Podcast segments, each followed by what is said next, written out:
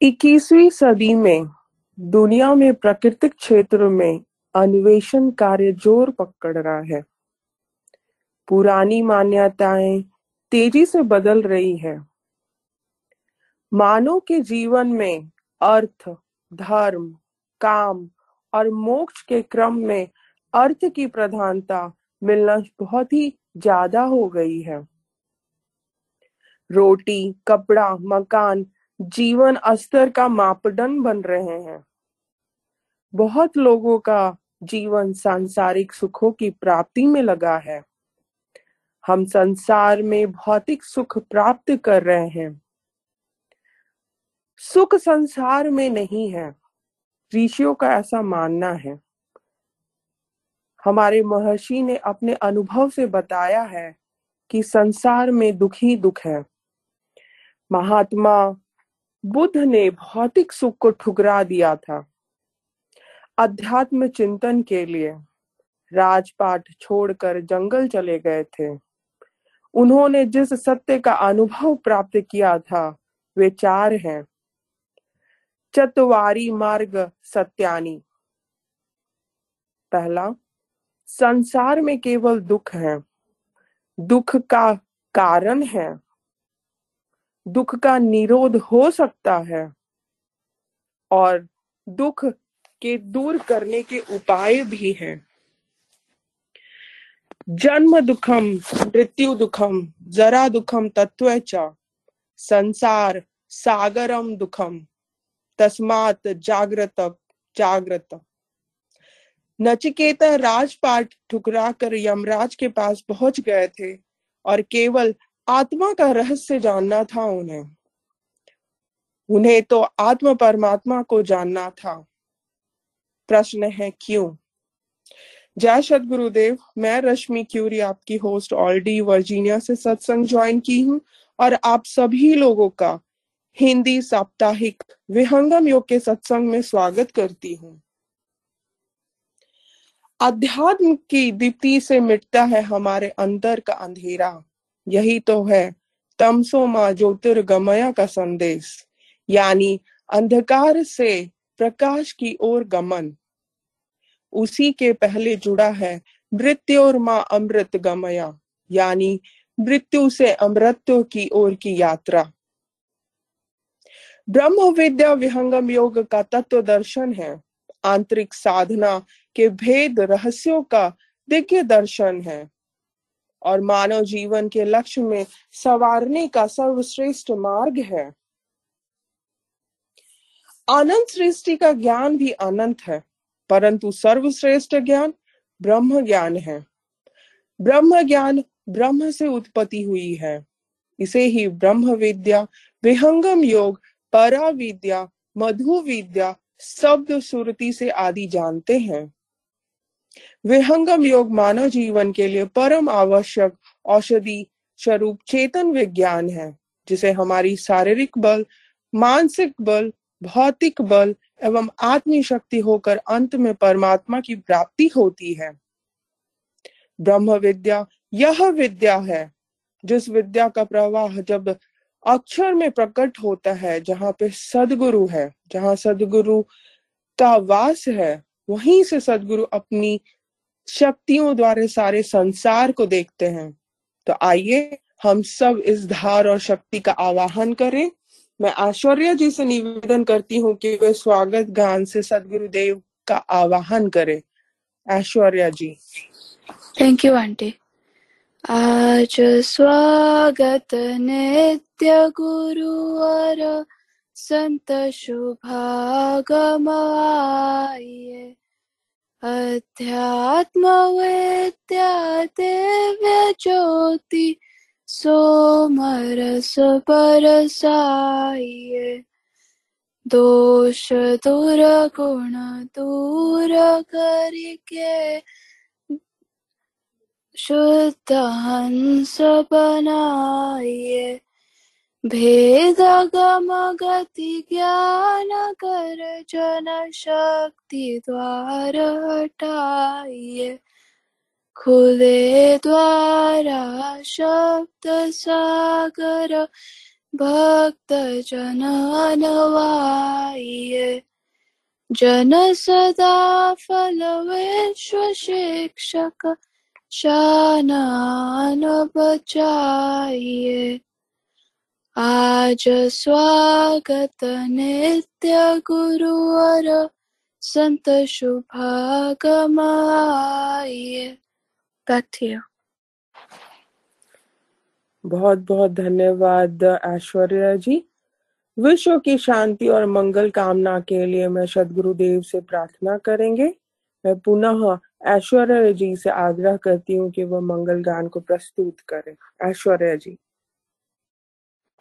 Thank you aunty विश्व शांति नाम मंगल परम गुरु को ध्याइए वर्ग द्वंद्व शांति दूर कर भाव भेद मिटाइए सार्वभौम समष्टि सत्ता ध्यात्म राज बनाइए।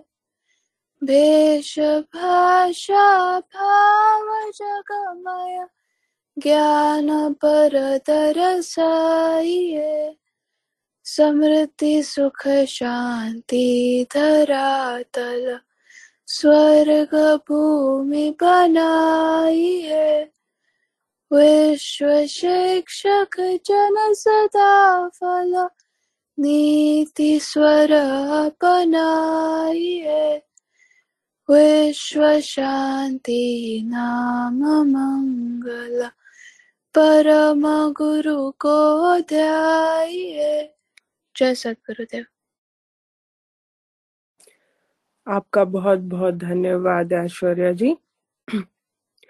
मनुष्य को अमृतस्य पुत्र कहकर भी संबोधित किया गया है। कहीं कहीं शास्त्रों में।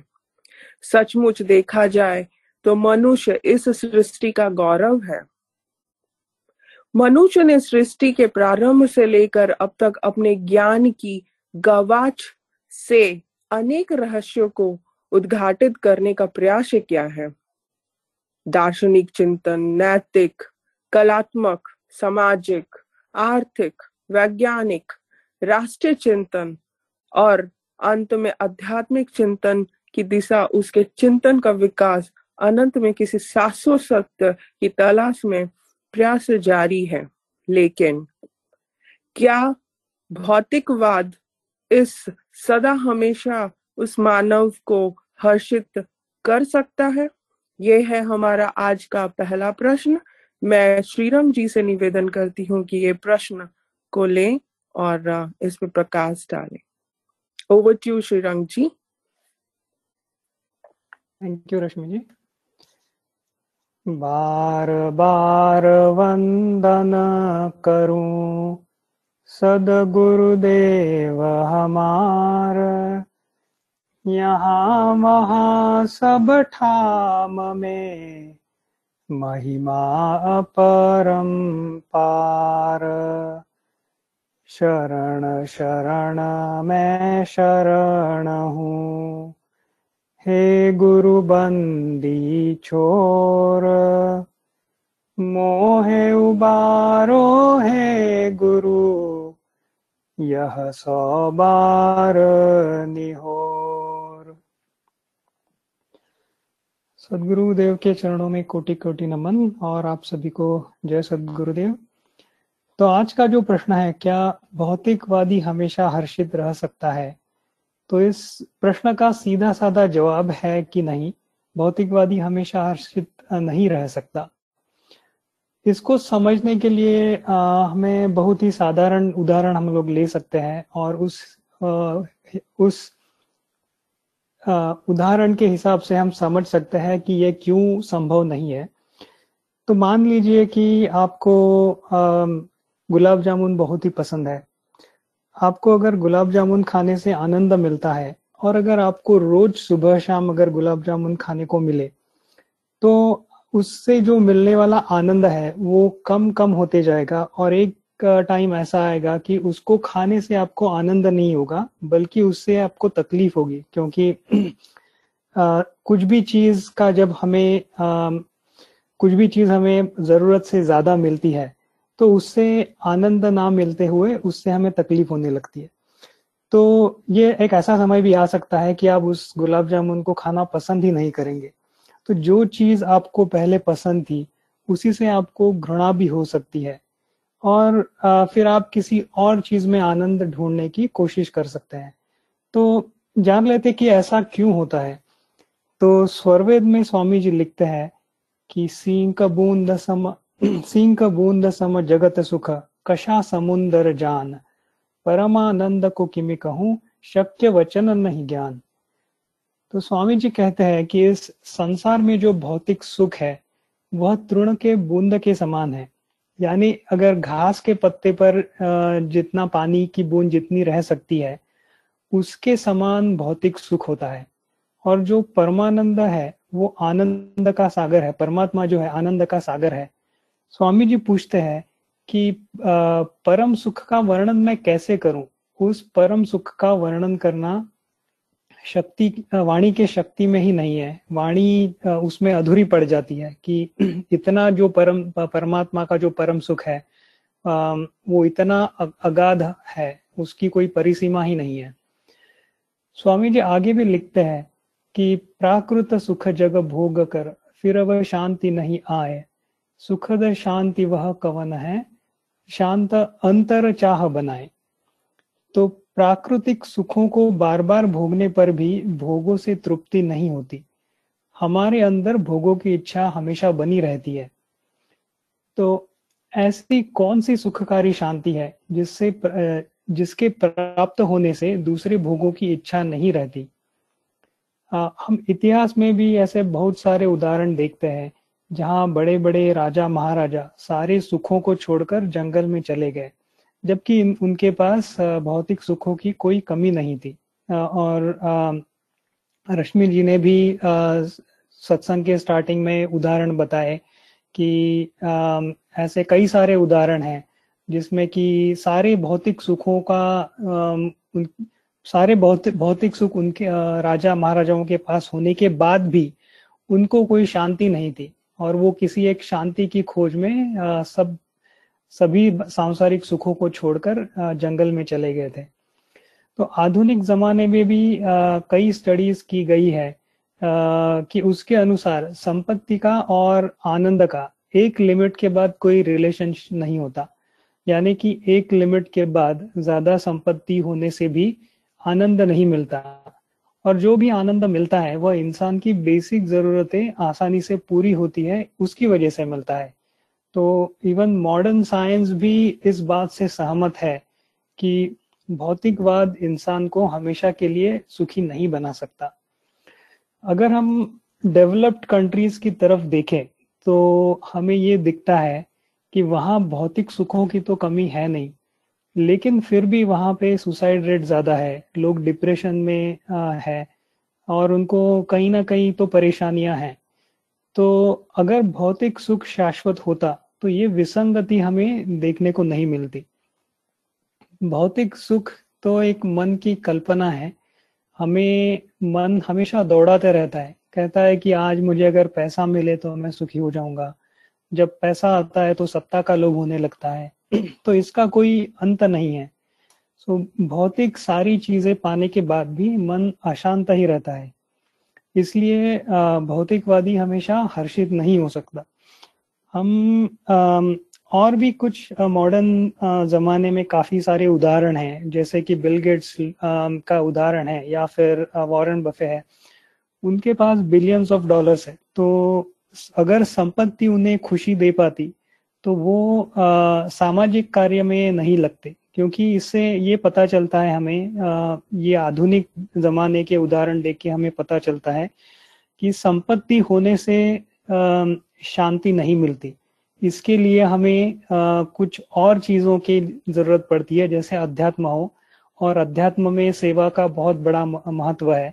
तो हम देखते हैं कि आ, जो भी जिनके पास बहुत संपत्ति है, वो भी आध्यात्मिक सुख के पीछे है। उनको भी कहीं ना कहीं तो ऐसा लगा रहता है मन में कि ये संपत्ति मुझे सुख दे नहीं पा रही है तो मुझे ऐसी कुछ चीज़ करनी चाहिए जिससे मुझे शांति मिले।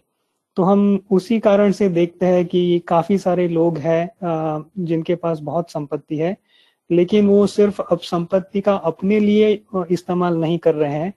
वो दूसरों की भलाई के लिए या फिर दूसरों की कठिनाइयों को दूर करने के लिए उस संपत्ति का उपयोग कर रहे हैं।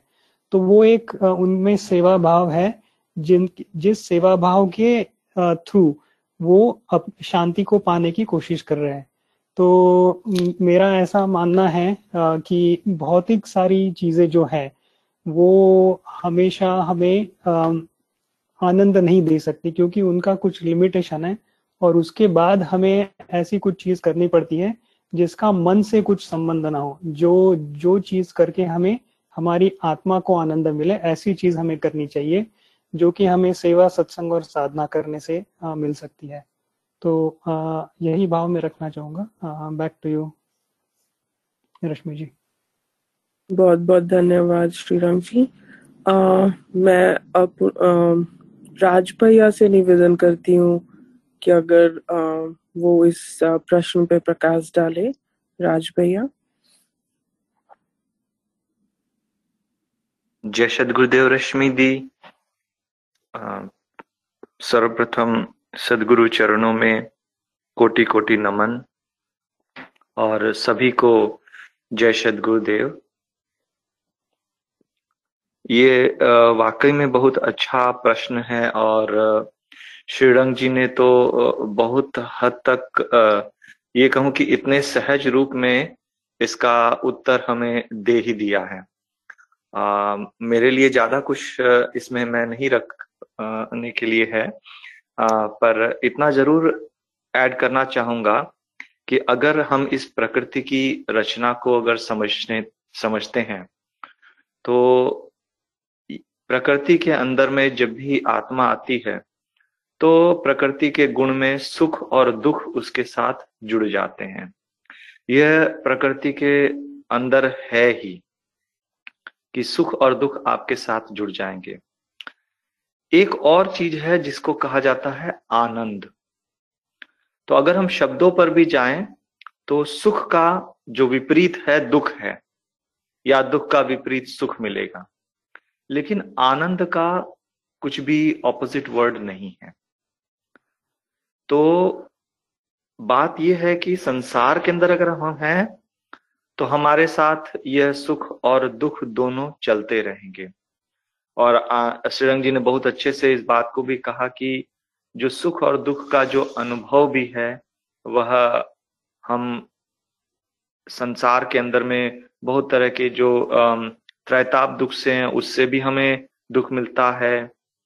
और हम अपने मानसिक धरातल से भी सुखी और दुखी महसूस करते हैं। तो बहुत सारी चीज़ें सभी बातें श्रीरंग जी ने कही। तो ज़रूरत ये जानने की है कि हम खोज क्या रहे हैं। हमें सुख खोजना है तो दुख मिलेगा ही, या हम आनंद की तरफ़ जा रहे हैं। तो अगर हम आनंद की तरफ़ जाते हैं तो हमें आनंद की प्राप्ति होती है। और सुख और दुख में जाते हैं तो सुख और दुख दोनों ही प्राप्त होंगे। तो इसके लिए जितना भी सदगुरुदेव ने स्वरवेद में इस बात को रखा है कि हम इन इन सारी बातों को रखा है, स्वामी जी ने सुख, दुख और आनंद के बारे में भी बताया है। तो हमारे जीवन का जो उद्देश्य है, वह सुख, दुख से अलग हट करके हमें आनंद की तरफ़ जाना होता है। तो इस संसार में हम जब भी जितने समय भी रहते हैं, चाहे जिस रूप में रहें जिस भी योनि में रहें, हमें सुख और दुख मिलते ही हैं। मनुष्य जीवन में जितनी भी हम उपलब्धि करते हैं, कर पाए अच्छा है, हमें करना भी चाहिए। हमें तो लाइक हज़ारों हाथों से सुख बटोरना भी चाहिए तो और सौ हाथों से देना भी चाहिए। तो ये दोनों ही बातें हैं जिसके द्वारा हमारे अंदर में आ, उन चीज़ों के प्रति पूर्ण आसक्ति में नहीं बनती। जैसे आज उन्होंने एग्ज़ाम्पल लिए बिल गेट्स के या वारन बफेट के। तो ये जितने भी बड़े बड़े लोग हैं ये अनेक दोनों ही काम करते हैं कमाते भी हैं और बांटते भी हैं। क्योंकि उनको ये चीज़ ज़रूर समझ में आ गई कि सिर्फ़ कमा लेने से ही सुख नहीं है। उसको बांट लेने से भी उसको बांटना भी चाहिए क्योंकि उससे उनके अंदर में एक संतोष प्राप्त होता है एक शांति मिलती है। तो आ, ये सभी कार्य हमें करना चाहिए और साथ साथ में जो विहंगम योग है उसमें या हम अपने आप को उस आध्यात्मिक मार्ग से भी जोड़ें, जिसके द्वारा हम आनंद की प्राप्ति के लिए भी लगे। तो लेकिन इस सुख दुख का अनुभव हमें जो होता है वह उस उस चीज़ को हमें समझना है और उससे हमें ऊपर उठने की कोशिश निरंतर करनी है। धन्यवाद।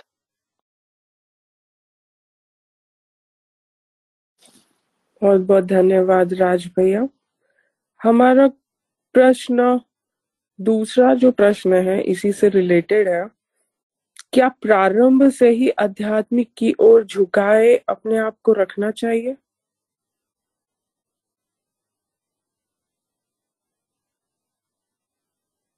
राज भैया। जी रश्मि जी। आ,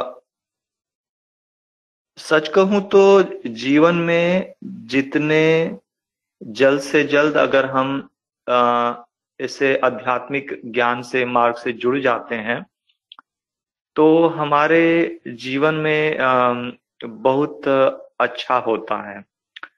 जैसे मतलब स्वामी जी संत जितने भी आध्यात्मिक संत महात्मा गुरु हैं, सब यही बतलाते हैं कि जैसे जैसे हमारी आयु बढ़ते जाती है, हम वृद्ध हो जाएँ, सोचें कि उस समय हम ज्ञान को पा करके रहेंगे तो बड़ी दिक्कत है। मतलब मैं अपने जीवन में ही स्वयं इस बात को अनुभव करता हूँ कि अगर ये ज्ञान मुझे बाद में, मिला होता या अब मिला होता या इसके बाद में तो शायद मैं इसमें अपने मन को या मेरा मन उतने शांत रूप से इसको नहीं ग्रहण कर पाता या रहता। तो बचपन से ये ज्ञान मिला तो ये बहुत बड़ा सौभाग्य है। लेकिन ऐसा नहीं है कि अगर आपको बाद में भी मिले तो आ, मतलब कोई दिक्कत है।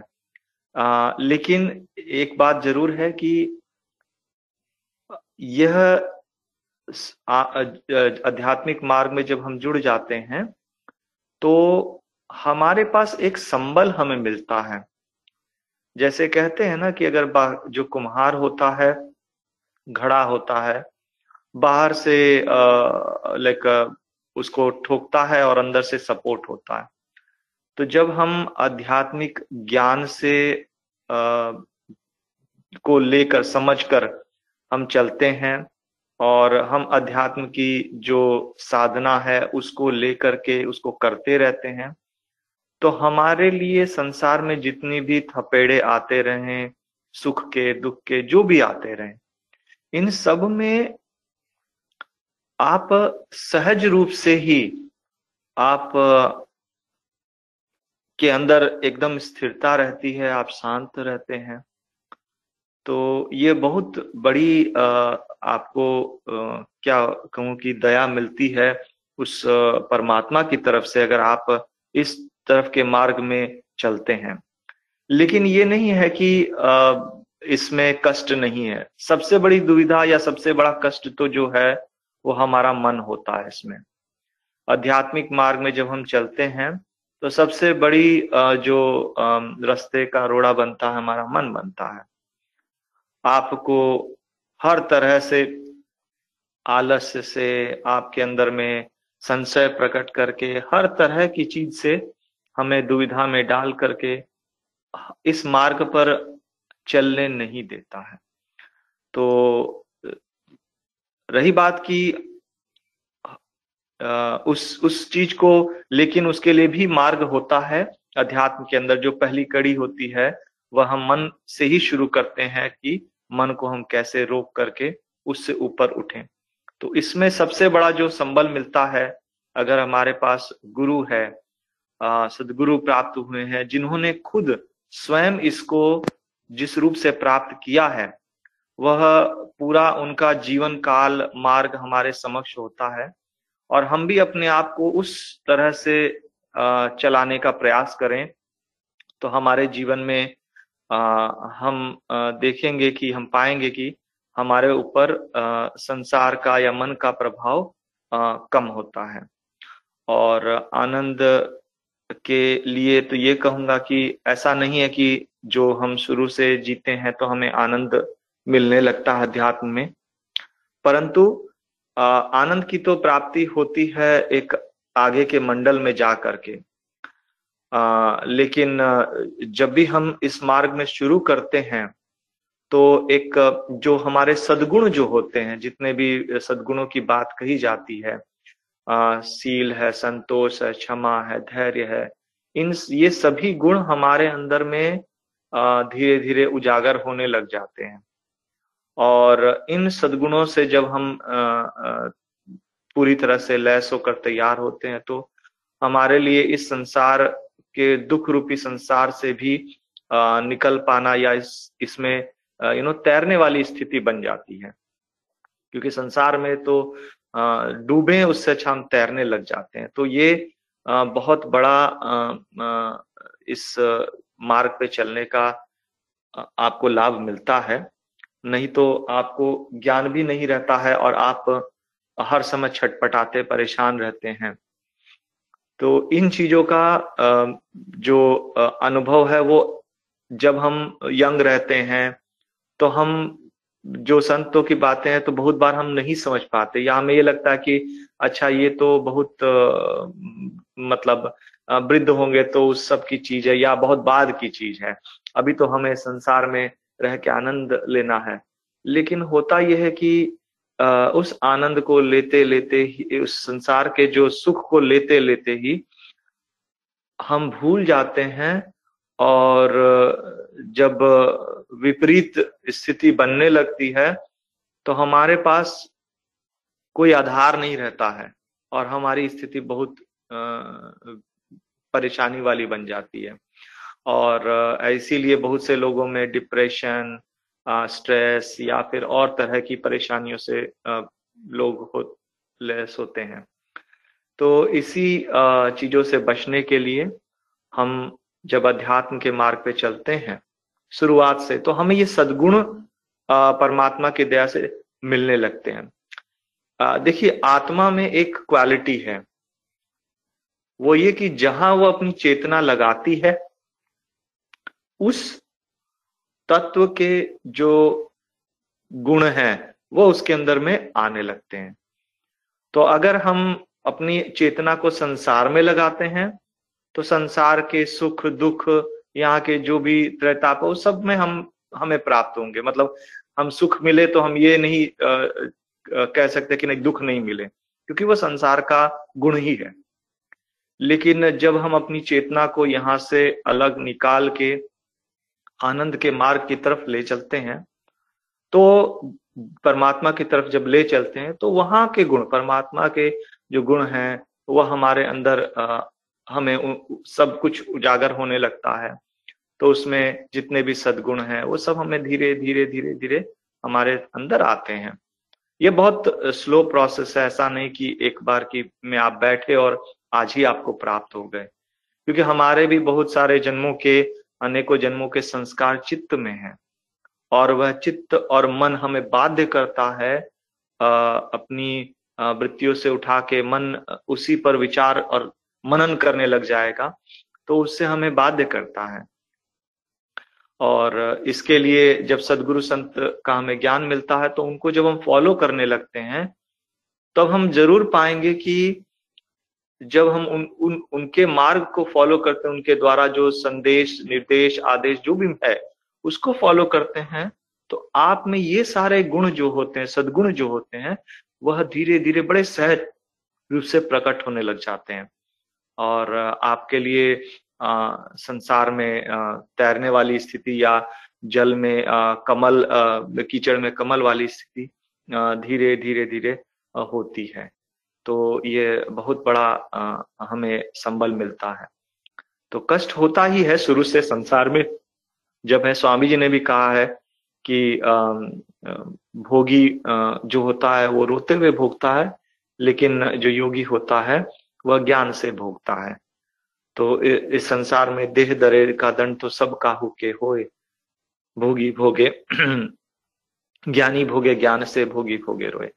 तो हम सबको प्रयास करना चाहिए कि हम अपने जीवन को उत्तम बनाए। उत्तम बनाने के लिए हमें उत्तम गुणों का संग्रह करना चाहिए और उसके लिए ही आध्यात्मिक मार्ग है जिसके द्वारा हम इस चीज़ को प्राप्त कर सकते हैं।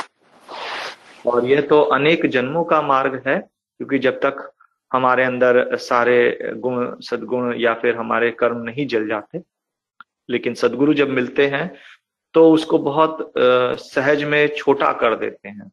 ये सदगुरु की बहुत बड़ी दया होती है, क्योंकि वह हमें जल्द से जल्द इस संसार से पार करा देते हैं। तो उनके मार्ग को हमें फॉलो करना चाहिए, उनके आदेश को फॉलो करें। तो हमारे जीवन में आ, हमें आ, समय से आनंद की प्राप्ति भी होगी।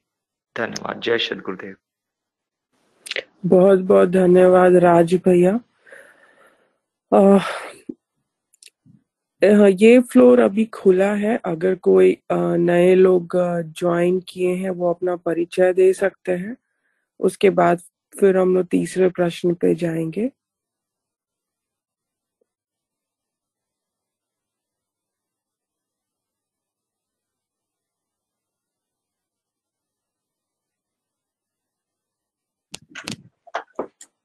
हेलो जी हेलो तो मैं मैत्रेय एक बोटे हूँ और ये मेरा पहला सेशन है आप लोगों के साथ।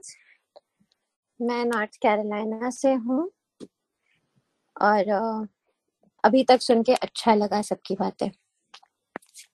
जी आपका बहुत बहुत स्वागत है मैत्री जी और बहुत बहुत धन्यवाद।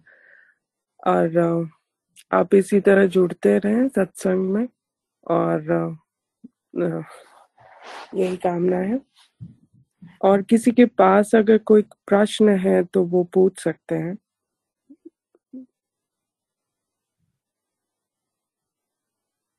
रश्मि जी मैं एक, एक दो जस्ट मेरे भाव रखना चाहता हूँ इस प्रश्न के बारे में।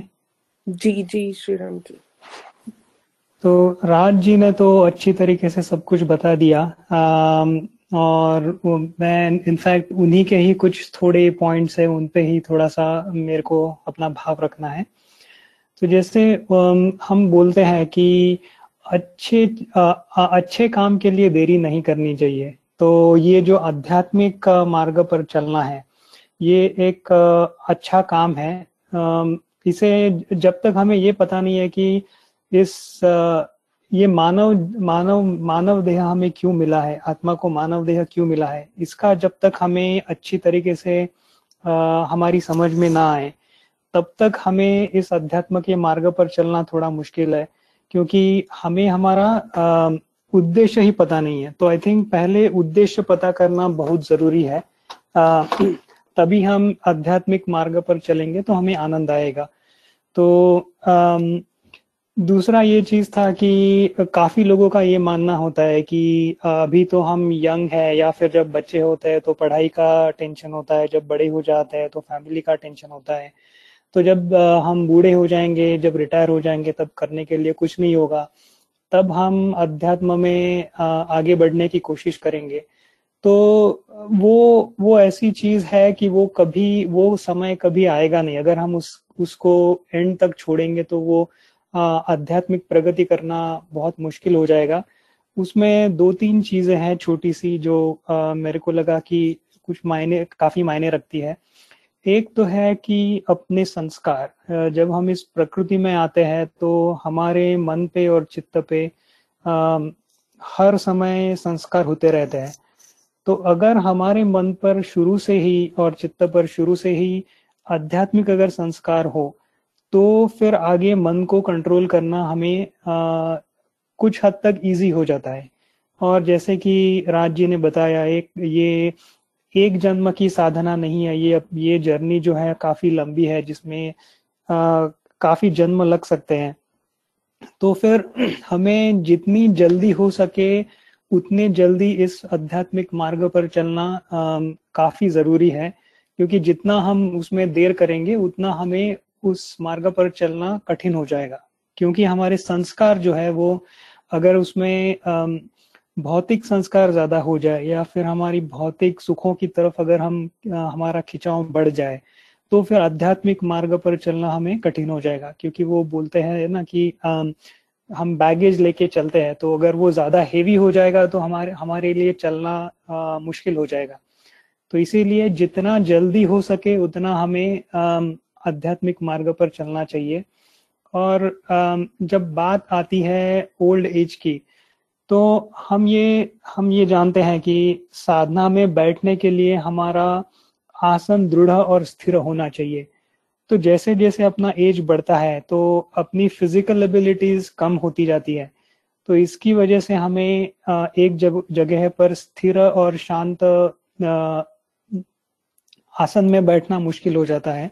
तो वो एक दूसरा रीजन है कि हमारी फ़िज़िकल एबिलिटी कम होने से भी आध्यात्मिक प्रगति में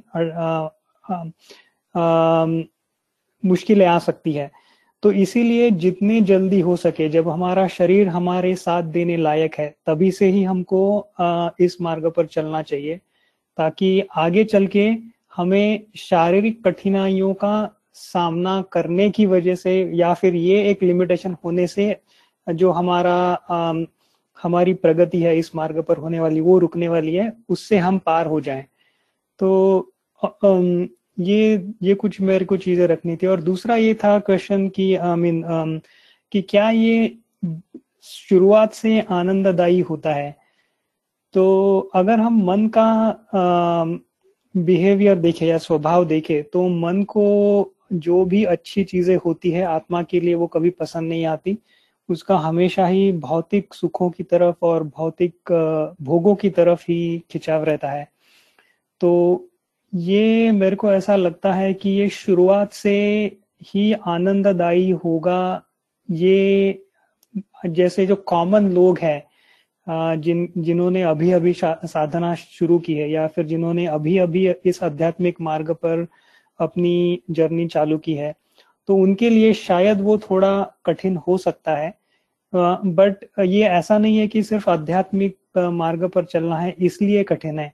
ये तो हम देखते हैं कि हमारे भौतिक जीवन में भी जब भी हमारी शरीर जो भी अच्छी ज़रूरत अच्छी आदतें होती है, उनको लगाना हमेशा ही मुश्किल होता है। जैसे मान के चलो कि शरीर की सुदृढ़ता के लिए हमें एक्सरसाइज करना हो या फिर शरीर के शरीर के लिए ही हमें पौष्टिक खाने की ज़रूरत हो। तो जब ये दो चीज़ें आती है जिस जिसमें जो हमारी अच्छाई के लिए है मन हमेशा ही उसमें आ, आ, कुछ ना कुछ तो डिफिकल्टीज लाता है। उसको वो अच्छी चीज़ पसंद नहीं होती है। बट अगर हम उसको इनिशियली थोड़ा सा आ, मन को रोकने की कोशिश करें या फिर मन के खिलाफ जाके आ, हमारी अच्छाई के लिए जो चीज़ें हैं उसको धीरे धीरे चालू करें तो over the period of time और लॉन्गर पीरियड ऑफ़ टाइम हम देखते हैं कि जब हम छोटा छोटा चेंज इंट्रोड्यूस करते हैं तब वो सस्टेन होता है। तो आध्यात्मिक प्रगति के लिए भी हमें यही ध्यान में रखना होगा कि हमें बहुत ज़्यादा समय चाहिए क्योंकि हमें एक एक छोटी छोटी चीज़ हमारे आचरण में लानी है। जो कि हमें इवेंचुअली आध्यात्मिक प्रगति के लिए आ, आ, हमारे लिए उपयुक्त रहे। क्योंकि अगर हम सारी चीज़ें एक साथ एक दिन अगर इंट्रोड्यूस करेंगे तो वो आ, नहीं हो पाएगा। जैसे हम अगर again coming back to physical habits right अगर मैं कहूँ कि मैं एक आ, आ, अगर मैं रोज सुबह जल्दी नहीं उठ रहा हूँ और मैंने एक दिन अचानक से सोच लिया कि मैं जल्दी उठूँगा मैं साधना करूँगा मैं एक्सरसाइज करूँगा। और ये अगर मैं पहले दिन से, ऐसे अचानक से मैं उसमें कूद गया तो मैं शायद एक दो दिन करूँगा और फिर सोचूँगा, ये मेरे से नहीं होने पा नहीं होने ये मेरे से नहीं होगा क्योंकि इसमें बहुत सारे एफर्ट लेने पड़ते हैं। बट अगर वही चीज़ मैं हर दिन जैसे कि कुछ मैंने, कुछ वीक्स के लिए मैंने सिर्फ़ जल्दी उठना चालू किया, फिर वो जब मेरी आदत पड़ गई तो मैंने और उसमें और कुछ अच्छी चीज़ ऐड की। और ऐसा अगर मैं धीरे धीरे उस पर अगर हम बिल्टअप करते जाए तो फिर जो चेंज आएगा वो सस्टेन करना हमारे लिए बहुत ही इजी हो जाएगा। तो इसीलिए टाइम हमारे लिए बहुत ही क्रूशल uh, फैक्टर है। और क्योंकि अच्छी चीज़ों को आचरण में लाने के लिए समय लगता है हमें जितने जल्दी हो सके उतने जल्दी इस uh, इस मार्ग पर चलना ज़रूरी है। इसको अगर हम डिले करते जाएँगे तो जो अभी समय हमारे काम आ सकता है, वही समय आगे चल के हमको डिफिकल्टी पैदा होगी, क्योंकि तभी हमारी फ़िज़िकल एबिलिटीज कम होने वाली है। जब हम बुढ़ापे में जाएँगे तो जो जो चीज़ें हम आज आसानी से कर रहे हैं उन्हीं चीज़ों को करने के लिए हमें परेशानी होने वाली है आगे। उतना इजीली नहीं हो पाएगा। तो इसीलिए जितना जल्दी हो सके उतने जल्दी हमें इस मार्ग पर आके आ, हमारी प्रगति करनी बहुत ज़रूरी है। तो ऐसा मेरे को लगता है। शायद ये इनिशियली आनंददायी ना हो बट हमें ये ये आ, ध्यान में रखना चाहिए कि हम जो कर रहे हैं वो हमारे फ़िज़िकल सुख या सुख के लिए नहीं है। ये अपना जो मानव शरीर है ये जो उसका जो गोल है वो है परमात्मा की प्राप्ति और उसको अगर पाना है तो उसके लिए हमें हमें ये यात्रा बहुत लंबी है। तो जितना जल्दी हम इस पे इस यात्रा को चालू करें उतना हमारे लिए अच्छा है। तो ये इतने ही भाव में रखना चाहूँगा। बहुत बहुत धन्यवाद श्रीराम जी। आ, कोई और है जो आ, बोलना चाहते हैं इस प्रश्न पे? या कोई प्रश्न है किन्हीं के पास हाँ जय सदगुरुदेव। मैं लाल मणि हूँ। मैं एक जो उदाहरण आज दिया गया था, उसी पे थोड़ा सा मुझे और जानकारी लेना था। जैसे जो गुलाब जामुन का जो उदाहरण दिया गया कि आज हमें गुलाब जामुन बहुत अच्छा लगता है और हम हर दिन वो खा रहे हैं। और धीरे धीरे एक समय ऐसा आएगा कि गुलाब जामुन हमें अच्छा नहीं लगेगा या दुख देगा तो उस समय की स्थिति के बारे में मुझे थोड़ा और जानकारी लेना था कि उस समय अगर ऐसा होगा तो हम क्या करते हैं? हम कहीं और फिर चले जाते हैं। गुलाब जामुन जो है, वो हमें पसंद नहीं आता है तो हम उसको नहीं लेते हैं।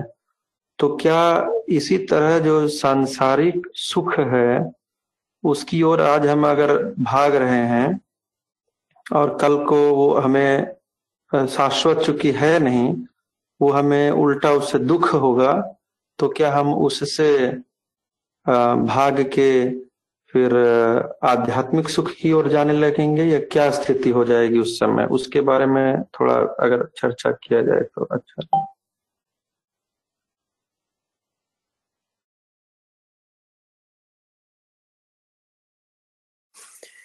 जी बहुत अच्छा प्रश्न है।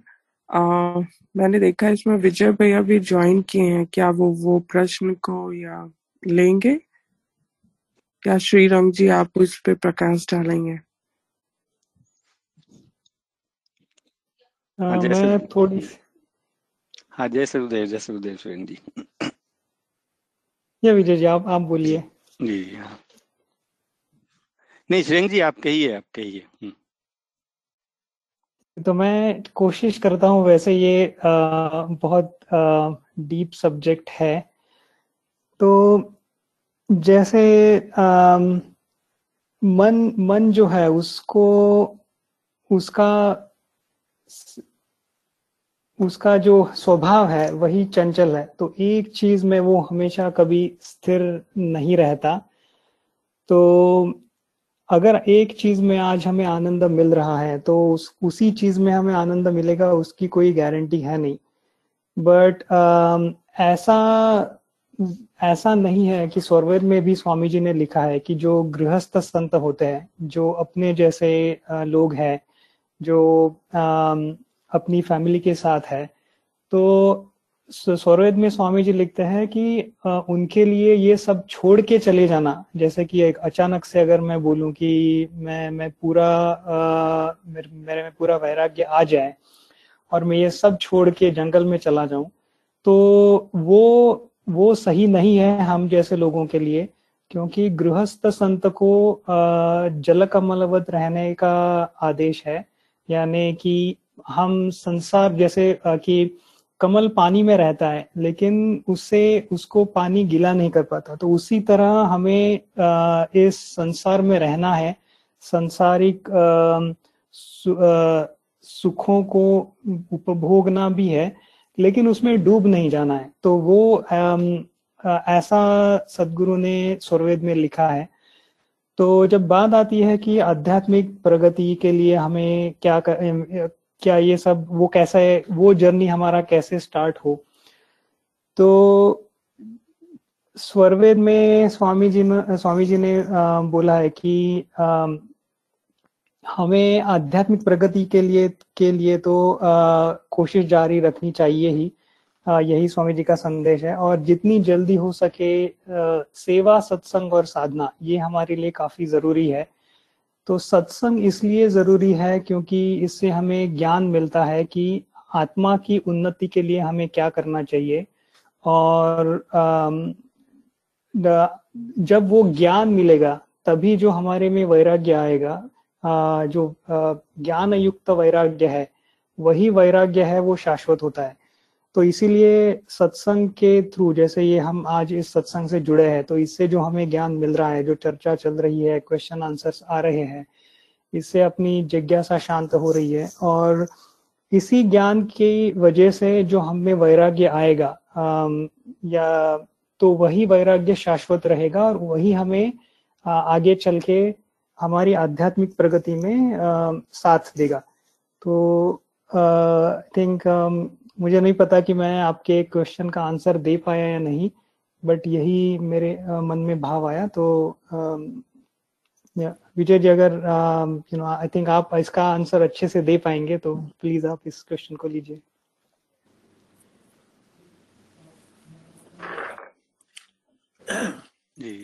रश्मि जी मेरा एक प्रश्न है। जी जी अरुण जी। हाँ जी। तो मैं विहंगम योग ने मैंने देखा सुना और शुरू भी किया हम अभी अभी ज्वाइंट हो गए मैंने दो तीन महीने से शुरू किया है जो मार्ग है वो तो अच्छा ही है सबसे अच्छा भी होगा और है और सर्वेद में मैंने पढ़ा है और एक बात मुझे थोड़ी दिक्कत देती है कि जो हम करते हैं वो हम सही दिशा में करते हैं या नहीं और सही हमें ऐसा कैसा अनुभव होना चाहिए कि जिससे हमको लगे कि हम जो पाथ पे जा रहे हैं वो सही है। तो उसके लिए हमें क्या अनुभव प्राप्ति होना चाहिए? आपका प्रश्न बहुत ही सुंदर है अरुण जी। आ, मैं विजय भैया से बोलूँगी कि अगर वो ये प्रश्न को आ, ले। धन्यवाद। धन्यवाद। अरुण जी आपको सादर प्रणाम। आप आपको भी।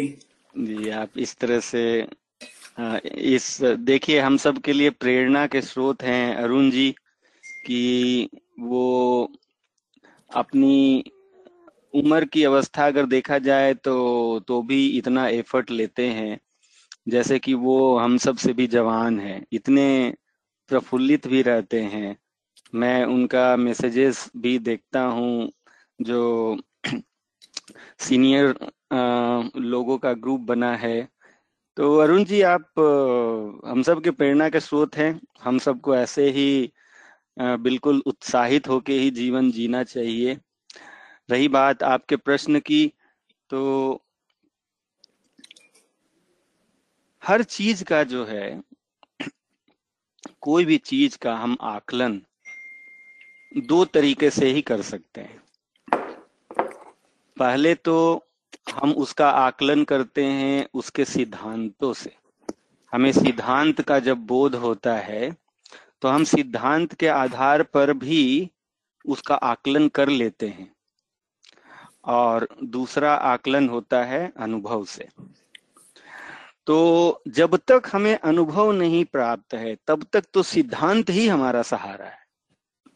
और सिद्धांत का मतलब क्या है? सिद्धांत का मतलब है कि जो वस्तु जैसा है, उस चीज़ को उसी रूप में जो बतलाया जाए, वही सत्य सिद्धांत है। तो हम अगर बात कर रहे हैं आध्यात्मिक यात्रा की तो अध्यात्म का कुछ मौलिक सिद्धांत है। अगर अध्यात्म के कुछ फंडामेंटल रूल्स हैं फंडामेंटल प्रिंसिपल्स हैं, उसको अगर हम जान जाएँगे तो उसी के आधार पर बहुत कुछ हम तय कर पाते हैं कि हम सही जा रहे हैं कि गलत जा रहे हैं। जैसे सिद्धांत क्या है? तो सिद्धांत है कि हम एक जीवात्मा हैं, जो कि शरीर का अंग नहीं है बल्कि शरीर का स्वामी है। और हमारे साथ शरीर लगा हुआ है, इंद्रियाँ लगी हुई है। ये अध्यात्म की यात्रा क्या है? ये अध्यात्म की यात्रा है जड़ अनुभव से चेतन अनुभव की ओर गमन करना। बाहरी संसार के अनुभव से भीतरी चेतन तत्वों तक पहुँचना। ये अध्यात्म की यात्रा है। इस यात्रा में बाधक क्या है? तो इस यात्रा के बाधक है हमारी चेतना को जो भी जो भी कुछ चीज़ें हैं, जो हमारी चेतना को भीतर जाने से, भीतर जाने से रोकती है और उसे बाहर की ओर ही धकेलती है। जो भी चीज़ें जो हमारी चेतना को भीतर जाने से रोकती है और बाहर की ओर उसे प्रवाहित कर देती है, वो हमारे आध्यात्मिक यात्रा का बाधक है। तो क्या क्या चीज़ें हैं जो बाहर हमारी चेतना को बिखेरे रहती है? तो वो है हमारी विषयों से आसक्ति, हमारा विषयों से लगाव, हमारा मन, हमारा जो मन है हमारी विषयों के प्रति जो इच्छाएँ हैं ये सब हमारी चेतना को बाहर धकेल के रहती है। तो पहला जो प्रमोशन या अगर प्रोग्रेस अगर हम समझे तो ये समझे कि क्या हम अपने इंद्रियों पे नियंत्रण करना प्रारंभ कर चुके हैं? क्या हम उसके लिए प्रयास कर पा रहे हैं? नियंत्रण हुआ नहीं हुआ वो दूसरी बात है। लेकिन क्या हम प्रयास करना या करने की भावना हमारे अंदर आ रही है? पहले तो संकल्प आना चाहिए अपने भीतर में। अगर हम रोज ध्यान कर रहे हैं, रोज सत्संग सुन रहे हैं, और सत्संग सुनने से हमारे अंदर अगर ऐसी भावना बनने लग गई, ये ज्ञान हमारे अंदर स्थिर होने लग गया कि मुझे विषयों से अपनी आसक्ति को दूर करना है, विषयों से हमारा संबंध को दूर नहीं करना है, रोज हमें भोजन लेना है रोज हमें अगर भोजन का स्वाद मिल रहा है, उस स्वाद से आनंदित भी होना है। वो आसक्ति नहीं कहा जाता। नेचर के सुंदरता को हमें ग्रहण करना और उसकी सुंदरता से खुश होना, ये उसके प्रति आसक्ति नहीं है। आसक्ति तो उसे कहते हैं, जब वह वस्तु है नहीं और तब भी उसके पीछे अपने संपूर्ण चिंतन को लगा के रखना कि अरे मुझे ये मिल जाता, मुझे वो, ये आ सकती है।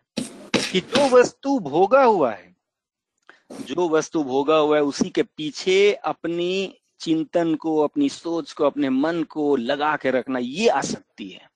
लेकिन जिस समय आपको भोजन मिला, जिस समय आपको दृश्य दिखा, जो मनोरम है जो सुंदर है, उस सुंदरता को एंजॉय करना ये कोई आसक्ति नहीं है। प्रकृति की सुंदरता का ये आदर है। ये भगवान की सुंदरता का आदर है। भगवान ने जो ये सुंदर दृश्य बनाया, सुंदर पकवान बनाए, भोजन बनाए, सुंदर जो है, लोग बनाए, ये सबको हमें इंजॉय करना है। लेकिन जब हम शांत बैठ जाएँ, शांत बैठने के बाद भी अगर हम उन्हीं सुख के पीछे अपना सोच लगाए हुए हैं, इसको आसक्ति कहते हैं। तो प्रोमोशन प्रोग्रेस जो अध्यात्म का है, सैद्धांतिक रूप से हमें यही जानना है कि क्या हमें ये ज्ञान हो रहा है कि हमें अपनी आसक्ति से अपने आप को दूर करना है। अगर ये ज्ञान नहीं हो रहा है तो हम दूर नहीं कर पाएँगे। हम प्रयास ही नहीं करेंगे। हमें पता ही नहीं चलेगा कि ऐसा मुझे प्रयास करने की आवश्यकता है।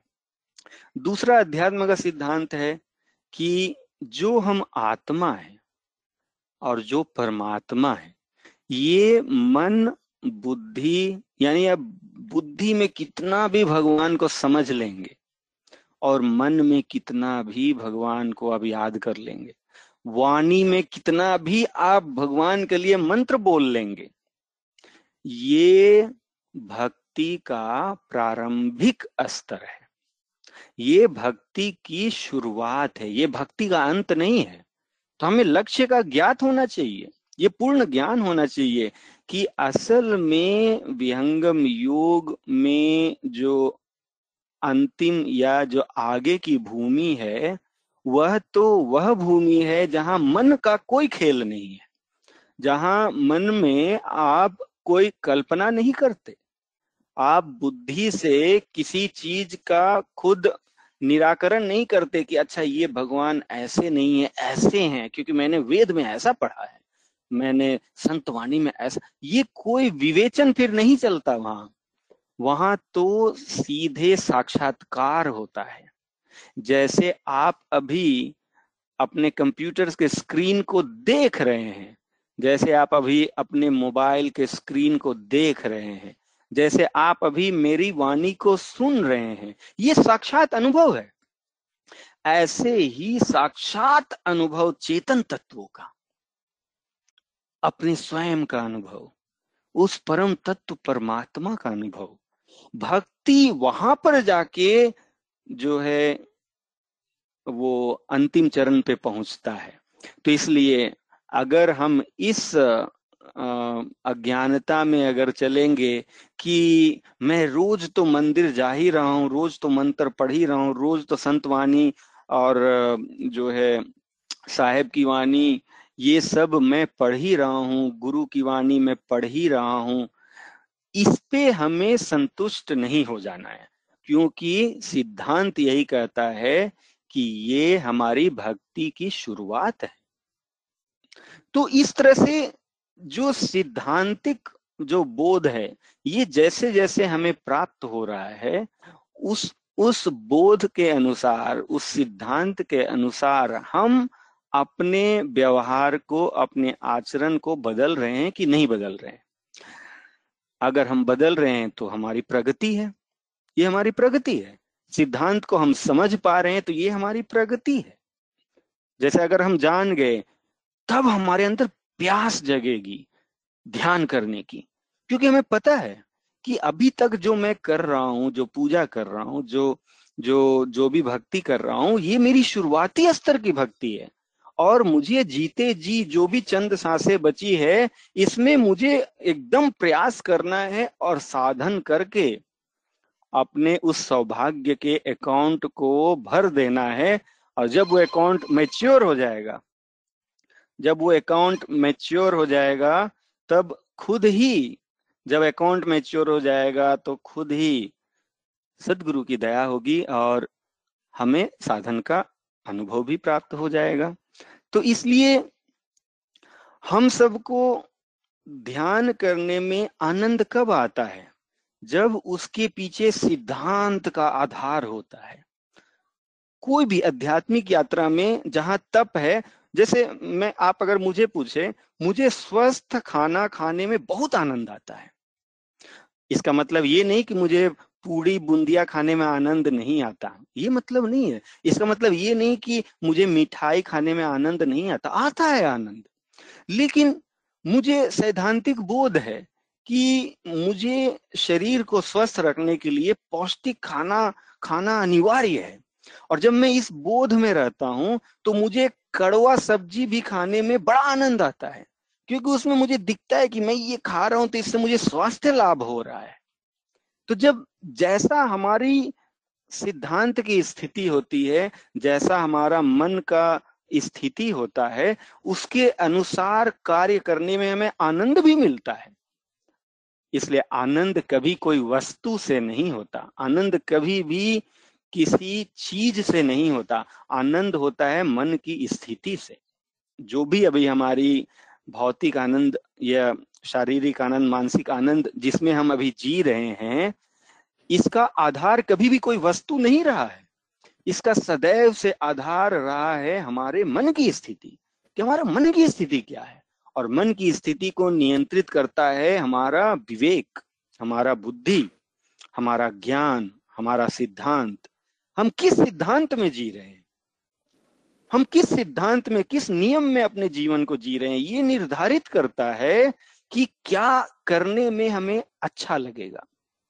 अगर हमने सिद्धांत को पकड़ लिया, समझ लिया तो तब हमें खुद ही लगेगा, एक आत्मबल बढ़ेगा कि जो मैं कर रहा हूँ, ये चूँकि सिद्धांत के अनुसार है तो आपको उसी में लगेगा कि मैं प्रोग्रेस कर रहा हूँ। क्योंकि आप उससे पथभ्रष्ट नहीं हो रहे हैं। और जब आपको सिद्धांत का बोध है और आप सिद्धांत के अनुसार आप चीज़ को नहीं कर रहे हैं, तब आपको खुद ही लगेगा कि मैं अभी और अपने आप को दूर कर रहा हूँ। मैं प्रगति नहीं कर रहा हूँ, बल्कि मैं दुर्गति की ओर जा रहा हूँ। ये आपको पता चलेगा, क्योंकि आपको सिद्धांत का बोध है।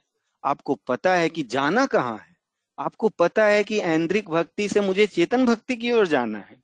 तो इसलिए आप फिर से ऐन्द्रिक भक्ति में ज़्यादा संलग्न होने के लिए आप नहीं सोचेंगे। आप उतना ही उसमें डूबेंगे जितना डूबने के बाद आपको ध्यान करने में सहूलियत क्योंकि मूल साधन तो ध्यान ही है। जब आप ध्यान करेंगे, उसमें प्रेम का सहारा चाहिए, उसमें भक्ति का सहारा चाहिए, उसमें स्वास्थ्य का सहारा चाहिए, उसमें भीतर में ईश्वर के प्रति समर्पण का सहारा चाहिए। लेकिन आपको प्रगति तो ध्यान से ही मिलेगी, प्रगति तो समर्पण से ही मिलेगी, प्रगति तो सदगुरु के आशीष से ही मिलेगी। तो ये कुछ चंद बातें हैं, जब ये आधार हम पकड़ लेते हैं तो स्वयं हम आकलन भी कर पाते हैं कि मैं प्रगति की दिशा की ओर अपना मुख रखे हुए हूँ या दुर्गति की ओर मैं अपना मुख रख रहा हूँ। इसको आप स्वयं आकलन कर पाएँगे। क्या मैं विषय आसक्त हो रहा हूँ? या मैं अपनी चेतना को भक्ति में लगाने के लिए उन्मुख कर पा रहा हूँ? ये आकलन आकलन आप स्वयं कर पाएँगे। बस एक ही भूल हम कर जाते हैं। हम हमेशा अपने प्रगति का आकलन लक्ष्य की प्राप्ति से करते हैं, जबकि ये सर्वथा भूल है। लक्ष्य लक्ष्य की प्राप्ति से हमारी सफलता, हमारी प्रगति का आकलन कतई नहीं हो सकता है। हमारी प्रगति का आकलन तो हमारे भीतर के संकल्प से, हमारे भीतर के प्रेरणा से ही हो सकता है कि हम अपने भीतर अध्यात्म की ओर चलने की प्रेरणा को हम बचा पा रहे हैं कि नहीं।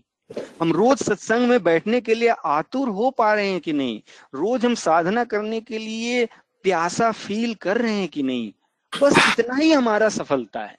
क्योंकि कब हमारी प्यास मिटेगी ये हमारे हाथ में नहीं है, ये देने वाले के हाथ में हमारे हाथ में तो बस इतना है कि हम उसके लिए अपनी व्याकुलता को बचा पा रहे हैं कि नहीं?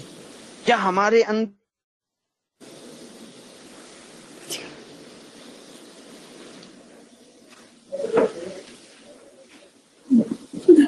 जी आ, आवाज़ नहीं आ रही है विजय भैया। विजय जी की आवाज़ कट गई है। जी बट बहुत ही अच्छा भैया ने समझाया और आ, आपको अपने प्रश्न का उत्तर मिल गया अरुण जी? नहीं नहीं, रश्मि जी, अच्छी बात है। विजय जी ने बहुत अच्छी तरीके से समझाया कि हमें हमें भी लगा कि कुछ पाने के लिए हमें पुरुषार्थ का दान देना पड़ता है। जब पुरुषार्थ करेंगे, तभी हम कुछ पा सकेंगे और हमारा इसका संकल्प होना चाहिए, हमारा गोल भी होना चाहिए और उसी दिशा में हम आगे बढ़ते जाएँगे तो ज़रूर फ़ायदा होने वाला है। सिर्फ़ एक ही चीज़ की कमी है जो सदगुरु की कृपा हो जाए तो ये सही ये आसान बन जाए। जी जी जी जी। बहुत बहुत धन्यवाद अरुण जी। विजय भैया ज्वाइन कर लिए क्या फिर से? हाँ जी। जी हम्म। नमस्कार। जी अरुण जी और कुछ पाने के लिए नहीं बल्कि हमारे सदगुरुदेव तो कहते हैं कि आप अपने मन को जब शुभ संकल्पवान रखेंगे ना तो आप सत्संग में बैठे हैं, आपको लगेगा कि इसी में आपको सुख मिल रहा है। अगर आप, अगर हमारा मन शुभ संकल्पवान होता है, जब जब उत्तम चीज़ों को ग्रहण करने की प्यास से हम जब भरे होते हैं तो भगवान कब मिलेंगे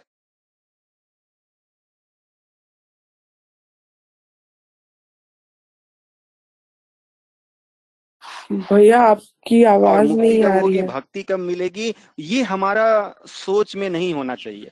हम ओ अच्छा अच्छा कट जा रहा है आवाज़। जी भैया आपकी आवाज़ कट रही है। अभी अभी आवाज़ आ रही है? जी जी जी अभी आ रही है। बीच बीच में कट जा रही है। बीच बीच आ अच्छा, मेरा मतलब कुछ पाने के लिए मेरा मतलब ऐसा है कि पाने के लिए मतलब कि कृपा पाने के लिए और हमें जो गोल पे जाना है उसी गोल को पाने के लिए करना पड़ता है। वो तो है ही। आ, जी जी जी। नहीं वो तो है ही लेकिन क्या है ना हम हम प्रत्येक पल आनंदित रहें। अध्यात्म में ये ज़रूरी है कि हम आध्यात्मिक यात्रा से आनंदित रहें।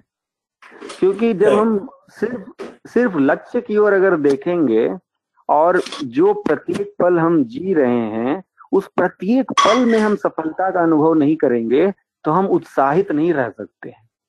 हमें तो प्रत्येक पल सफलता महसूस करना चाहिए। तो इसलिए हमारे सफलता का पैरामीटर कभी ये नहीं होना चाहिए कि हमने ईश्वर को पाया कि नहीं पाया। नहीं। ईश्वर को कब पालेंगे वो आपको पता नहीं चलेगा। वो तो आनंद ही ऐसा है कि उसमें डूब जाएँगे आप। उसके बाद आपको आकलन करने की भी वो अवसर नहीं होगा कि अच्छा अच्छा मैं ईश्वर को पा लिया, ये भी नहीं रहेगा। क्योंकि जब आनंद में डूबेंगे तब आप अपने आप को ही खो देंगे। इसलिए वो तो छोड़ ही दीजिए।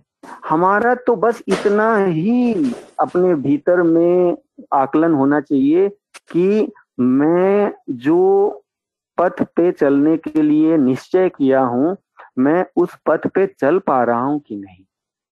अगर उस पथ पे चल पा रहा हूँ तो इसी में आनंदित महसूस करना चाहिए। स्वामी जी इसीलिए कहते हैं कि सदगुरु नियम विवेक में चलना सो सुख जान। सदगुरु के नियम विवेक में चलने में ही सुख को अनुभव करना चाहिए शिष्य को। हम अपना मन ही ऐसा बना ले, हम अपना मन ही ऐसा बना ले अगर आप दस बार अपने आप को ये बोलेंगे ना कि दुनिया में सबसे बड़ा सुख है सत्संग में बैठना। दुनिया में सबसे बड़ा सुख है अपने भीतर जो है शुभ आचरण को, शुभ संस्कार को बना के रखना। दुनिया में सबसे बड़ा सुख है धर्म के अनुसार चलना। यानी जो सही है, जो उत्तम है, उसके अनुसार बोली, उसके अनुसार व्यवहार अपने आप को ऐसा बोल बोल के आप ट्रेन करेंगे ना आपका मन का स्थिति बदल जाता है। और जब मन का स्थिति बदल जाएगा तब आपको वही सत्संग में बैठने में आनंद आने लगेगा। वही करने में आनंद आने लगेगा। अगर आनंद नहीं आ रहा है तो आप ऐसी वाणी को बोलिए अपने भीतर। क्योंकि आप जिस तरह का संकल्प विकल्प अपने भीतर करते हैं मन पे उसका प्रभाव पड़ता है। सही और हमारा तो प्रयोजन यही है कि हम मन को ऐसा ही बना के रखे। ऐसा बना के रखे कि जब सत्संग में बैठे तो लगे कि अमृत की वर्षा हो रही है। हम अपने मन को ऐसा बना के रखें कि जब साधना में बैठे तो यही लगे कि वाह, हमने तो जन्म ही इसी के लिए लिया है। और देखो, मैं आज साधना में बैठ गया हूँ। साधना हमारी लग रही है, नहीं लग रही है, उससे कोई मतलब नहीं हमें तो उस साधना में बैठने से ही आनंद आना चाहिए। क्योंकि कब साधना लगेगी ये हमारे हाथ में है ही नहीं। हमारे हाथ में तो बस बैठना है। तो जब भी ध्यान में हम बैठने जाएँ, उस समय अगर ऐसा हमारे अंदर भाव आ जाए कि अरे मानव जीवन तो मुझे इसीलिए मिला है कि मैं जन्म मरण के चक्कर से छूट जाऊँ, मैं भक्ति के सुख को पालूं और उसके लिए जो उत्तम साधन है वो है ये ध्यान में बैठना। और ऐसा सोच करके जब आप ध्यान में बैठेंगे तो ध्यान में बैठना ही आपको आनंदित करने लगेगा। और जब आनंदित होके आप ध्यान में बैठेंगे तो ध्यान भी लगेगा। असल में ध्यान नहीं लगने के पीछे कारण होता है हमारे भीतर का भाव ही। कि हमारे भीतर का भाव कैसा है? तो सब कुछ हमारे हाथ में है, क्योंकि पहले दाता शिष्य भया, तन मन डारा शीश पीछे दाता गुरु भया नाम दियो बख्शीश। जब हम अपने आप को इस ध्यान के लिए इस अध्यात्म के लिए समर्पित करते हैं तब देने वाला गुरु का कार्य शुरू होता है। इसलिए हमारे हाथ में है पहले। बागडोर हमारे हाथ में है पहले। उसके बाद सदगुरु के हाथ में है। सही है माँ कर्म फलेसु जी। जी बहुत बहुत धन्यवाद विजय भैया। बहुत बहुत धन्यवाद अरुण जी। हमारा जो अगला प्रश्न है इसी से रिलेटेड है। आ, गो हाँ, गो। अगले अगले प्रश्न की तरफ़ जाने से पहले लाल मणि जी का प्रश्न उनको पूछ लेते हैं कि उनकी जिज्ञासा शांत हुई कि नहीं क्योंकि आ, उनको शायद उनका प्रश्न अभी पूरा आंसर उनको शायद पूरा नहीं मिला है। जी क्षमा करें। लालमणि जी क्या आपके प्रश्न का उत्तर मिल गया? जी प्रश्न का उत्तर तो मिल ही गया लेकिन अगर किसी को और कुछ अगर शेयर करना होगा तो वो शेयर कर सकते हैं।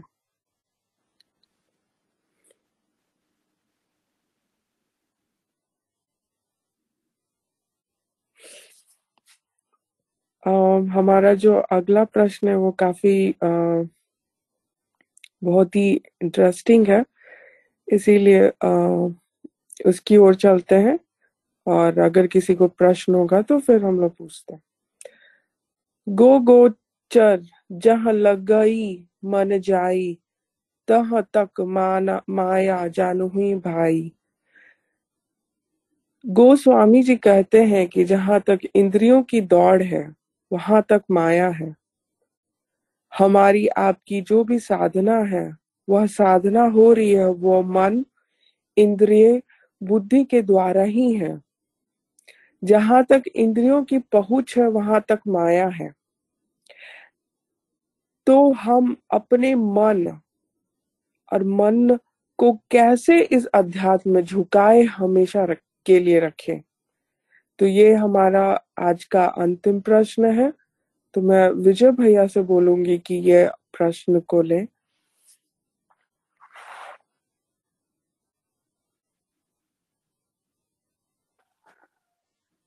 नहीं, हमारे साथ सत्संग में देखिए, रुचिर जी भी जुड़े हुए हैं। हमें रुचिर जी के भाव को सुनना चाहिए।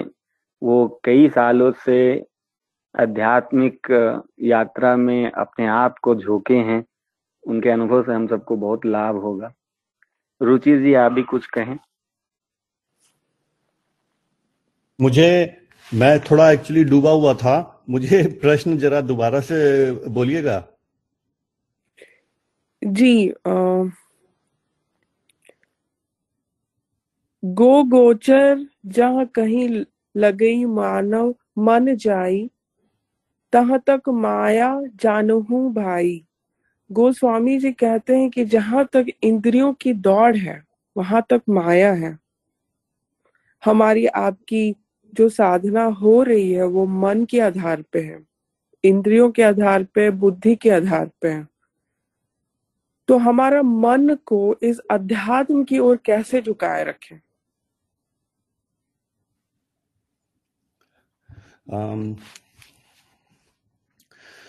तो मुझे ऐसा लगता है कि जो हमारा भाव है, उसी से हमारी पूरी हमारा सारा एक्सपीरियंस उसी से डिक्टेट होता है। तो जब पहले मन में ये इच्छा ही उत्पन्न हुई कि देखिए, जब एक बार समझ में आ गया इंटेलेक्चुअली कि देखिए, हम मन के अधीन हैं और मन के अधीन रहने से हमारा मतलब हम हम इसके पार जाना चाहते हैं। तो जब ये मन में इच्छा ही उत्पन्न हुई कि हम इसके पार जाना चाहते हैं तो विहंगम योग ने हमें कुछ टेक, हमें कुछ साधन बताए। हाँ लेकिन वो साधन हम वो सब इंद्रियों के और माया के अधीन ही हैं। तो जो मुझे जो मेरे लिए जो मेरे जो मेरे लिए काम करता है, वो ये है कि टोटल समर्पण की भावना, कि जो भी चल रहा है मुझे माया से कुछ वो नहीं है, मुझे माया से बिल्कुल कुछ परहेज नहीं है। तो सुख दुख है पूरी पूरी सृष्टि के, सृष्टि का आकर्षण है। तो मैं मुझे वो भी अच्छा लगता है और समर्पण की भावना से मैं सब कुछ एक्सेप्ट करके बिना किसी रेजिस्टेंस के, बिना रिजेंटमेंट के जब मैं अपनी अपनी लाइफ अपना अपना जीवन व्यतीत करता हूँ तो बट तो मन में शांति रहती है। और जैसा कि मुझे समझ में आया है विहंगम योग की टीचिंग से कि मन सब, सारा खेल मन को शांत करने का ही है।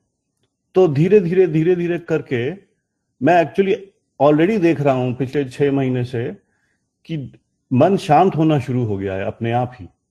तो मैं तो और एक बार मेरे ख्याल पिछले पिछले सत्संग में कहा गया था कि जब आपकी, जब साधक की इच्छा ही खत्म हो जाए कि भाई मुझे मुक्ति भी प्राप्त करनी है तो वो सर्वश्रेष्ठ तो वही भावना है।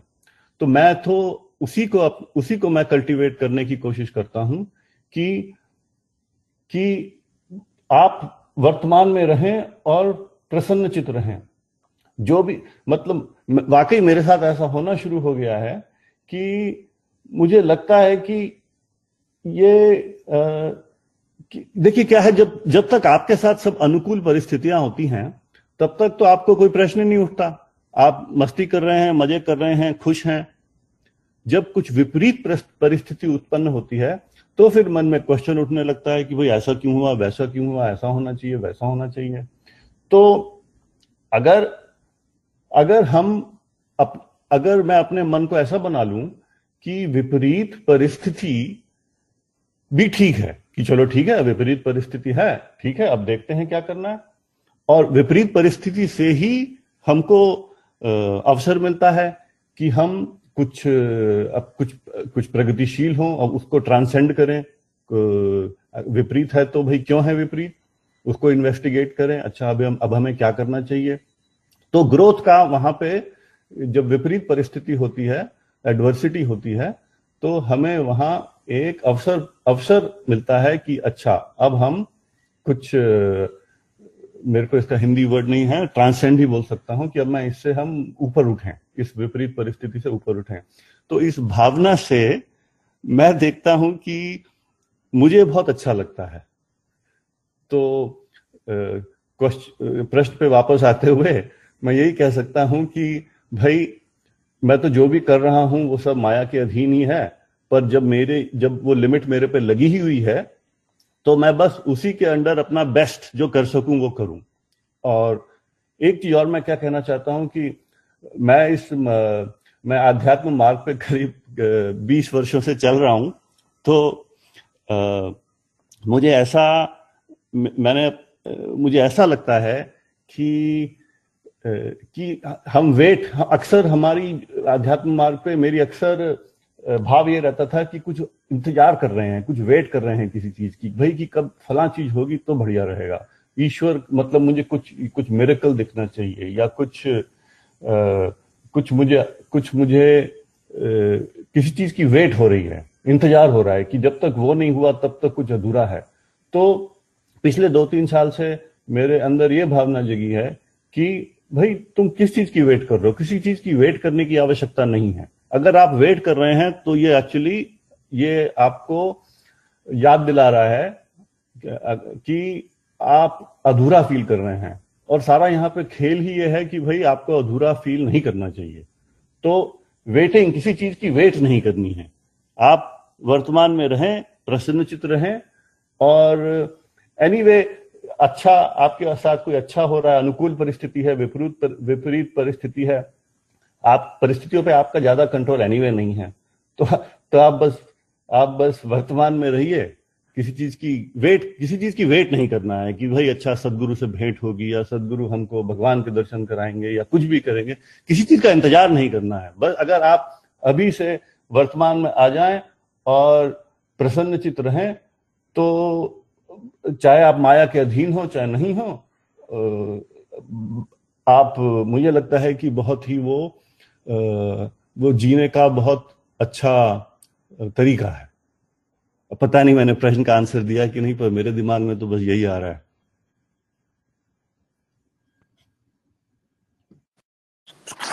जी बहुत बहुत धन्यवाद रुचि जी। जय गुरुदेव जी। जी माया जी। जी। आ, बस भाव रखना चाह रही थी मैं।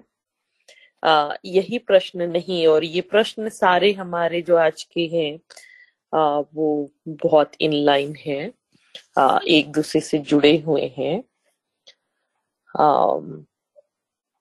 जो लाल मणि जी का भी प्रश्न था और सबका रहस्य छुपा हुआ है इवन ये। ऐसा मुझे लगता है लास्ट प्रश्न में।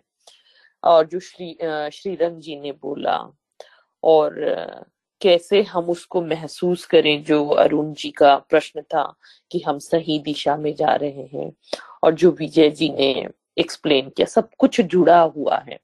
और जो लाल मणि जी का प्रश्न था, जैसे श्रीरंग जी ने बोला कि रसगुल्ला खाए और वो ज़्यादा खाने लगे तो प्रॉब्लम होता है। तो मन का वही है, मन का फ़ूड यदि हम सिर्फ़ मानसिक फ़ूड लेते रह गए, अध्यात्म की ओर नहीं रहेगा तो हम सिक हो जाएँगे। गुलाब जामुन, रसगुल्ला जो हम खा रहे हैं, हमारा पेट भर गया अभी, अब हम उसको और खा लें तो क्या होगा? हम सिक हो जाएँगे। क्या करना होगा? हमको कुछ तो ट्रीटमेंट करना होगा, कि हम ठीक फील करें। कम से कम हाँ, अच्छा रहे स्वस्थ रहे अपने संसारिक कार्यों को अच्छे से कर सके। तो वही चीज़ है जब हम मानसिक फ़ूड इतने ले लेते हैं या संसारिक सुख इतने इकट्ठे हो गए हमारे पास और फिर भी हम उसकी चाहत रखते हैं तो होगा क्या? हर एक चीज़ का एक सेचुरेशन पॉइंट होता है। वो सेचुरेशन स्टेज पहुँच गया तो फिर आपकी वो आवश्यकता तो नहीं रही।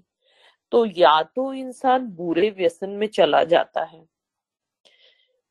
या तो उसको समझ में ही नहीं आता वो कैसे हैंडल करे।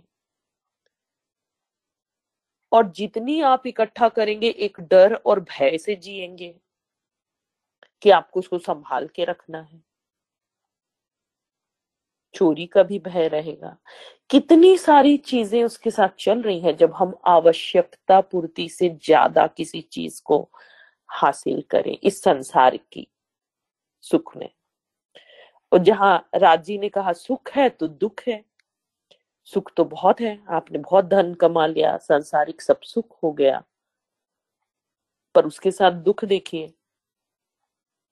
वही जब आनंद का लेते हैं हम तो वो आनंद अपने अंदर है, उसका कुछ निगेटिव नहीं है। और वो आनंद बढ़ता ही जाता है, क्योंकि वो शाश्वत है। यदि हम शाश्वत सुख की लाइन पकड़ लिए तो उसमें कोई चेंज नहीं है। वो बल्कि हमें और गहराई पे जाने को प्रेरित करेगा। तो वही चीज़ है, जब हम सिख हो जाते हैं, इस भौतिक चीज़ों से, बहुत सारी चीज़ों से जो आवश्यकता से कहीं अधिक है तो हमको एक ट्रीटमेंट चाहिए उसी तरीके से जिस तरह हम रसगुल्ला खाते हैं और बीमार पड़ जाते तो हमें डॉक्टर के पास जाना होता है और अच्छे डॉक्टर के पास जाना होता है जो उस प्रॉब्लम को समझ सके। उसी तरीके से जब हम इस संसारिक चीज़ों से एक ऐसे हमने कितने संस्मरण सुने हैं, हमारे बीच बहुत से विहंगम योगी हमने पिछली बार भी चर्चा की थी उन्होंने बचपन से निकल गए जंगल में इस ज्ञान को ढूंढते। रामायण, गीता में पूरे पारंगत हो गए। सारे ज्ञान आ गया। जैसे हमारे पास है राम वृक्षदास जी हैं, हमारे संत श्री राम वृक्षदास जी। वो बचपन से निकल गए। इस ज्ञान को जानने के लिए उन्होंने कितने संत महात्माओं के साथ में व्यतीत किया अपना समय।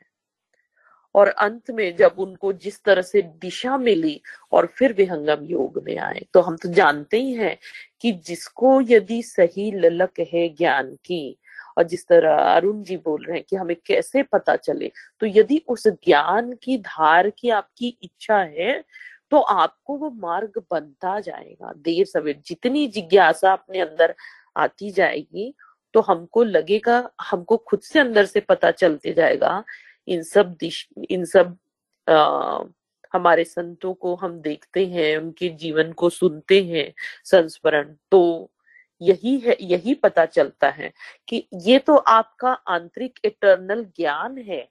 आ, जो आपके अंदर है ही है वो। ऐसा नहीं कि ये नया ज्ञान है। ये तो वही ज्ञान है जिसकी खोज के लिए हमारे जो गौतम बुद्ध बोलिए या कोई भी बोलिए तो जिनको वो ज्ञान की जब एक बार ललक हो गई तो वो निकल पड़ते हैं। उनको लगता है ये सांसारिक चीज़ नहीं है जो हमको वो सुख देने वाला है जो उस ज्ञान से मिलना है। तो ये अपने अंदर की यात्रा है और वो जिस तरह से हमारी चाह है वैसे वो चलती जाती है। तो बस मैं यही आ, डालना चाह रही थी। तो मन को अध्यात्म की ओर कैसे लगाएँ? वही चीज़ है, जिस तरह हम अपने शारीरिक जरूरतों को समझते हैं कि यहाँ पर मेरा लिमिट है, इससे मैं ज़्यादा जाऊँगा तो मैं बीमार पड़ जाऊँगा।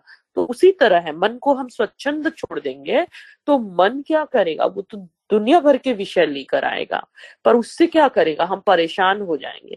तो हमारे परेशानी का हल क्या है? यदि हम अपने परेशानी को समझने लगेंगे तो हल भी ढूंढेंगे। और जब हल ढूँढने लगेंगे तो हमको मार्ग मिलेगा। तो वही है कि हम हल ढूँढने में कितना हम उसके लिए अपना पुरुषार्थ लगा रहे हैं। तो बस यही दो शब्द रखना चाहती थी। जय सतगुरु बहुत बहुत धन्यवाद माया जी समय को देखते हुए। आ, इसको आगे लेके चलते हैं। मैंने भी एक बुक में पढ़ा था जो मुझे बहुत अच्छा लगा था। वो एक लाइन ये है कि ये पृथ्वी एक होटल की तरह है जहाँ पर हम लोग जैसे सब सुख सुविधा लेते हैं लेकिन उसमें फंसते नहीं है। तो ये मुझे लाइन बहुत ही अच्छा लगा था। आ, इस संसार के अंदर सबसे बड़ी वस्तु क्या है?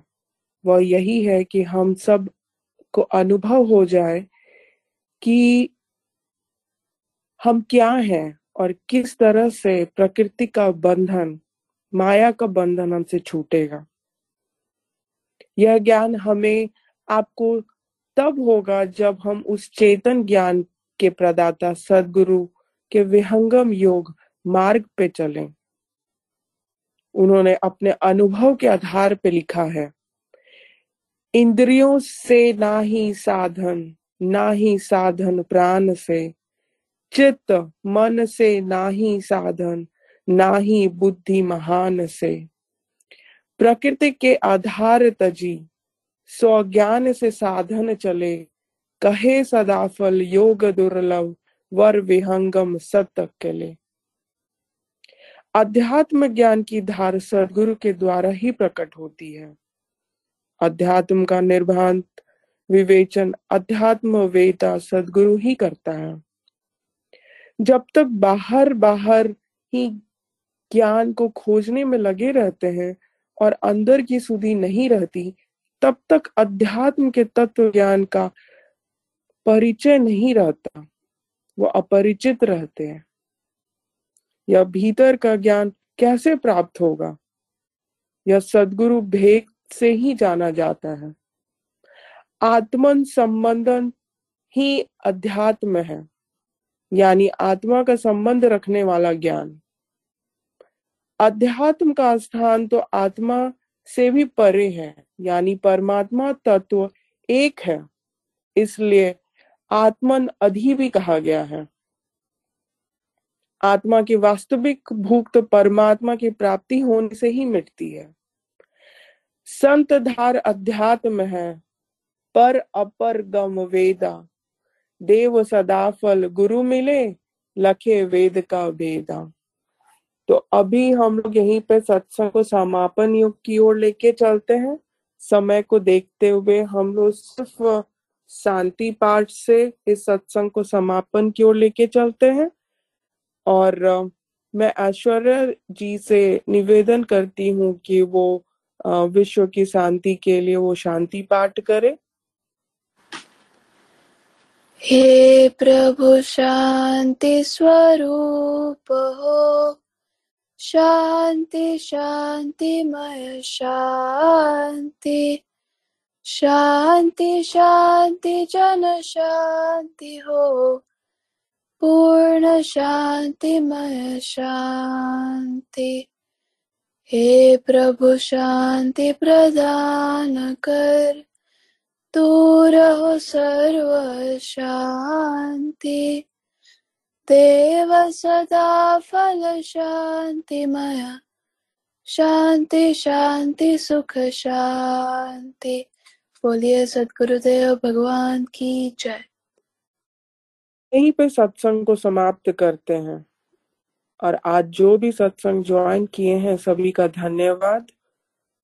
और सभी लोग से आग्रह है कि आज जो भी सत्संग में हम लोग सीखे हैं, वो अपने अंदर में उतारे और चिंतित करें। मैं सदगुरुदेव से प्रार्थना करती हूँ कि हम लोग का जीवन मंगलमय हो और जीवन सुखमय। जय सदगुरुदेव।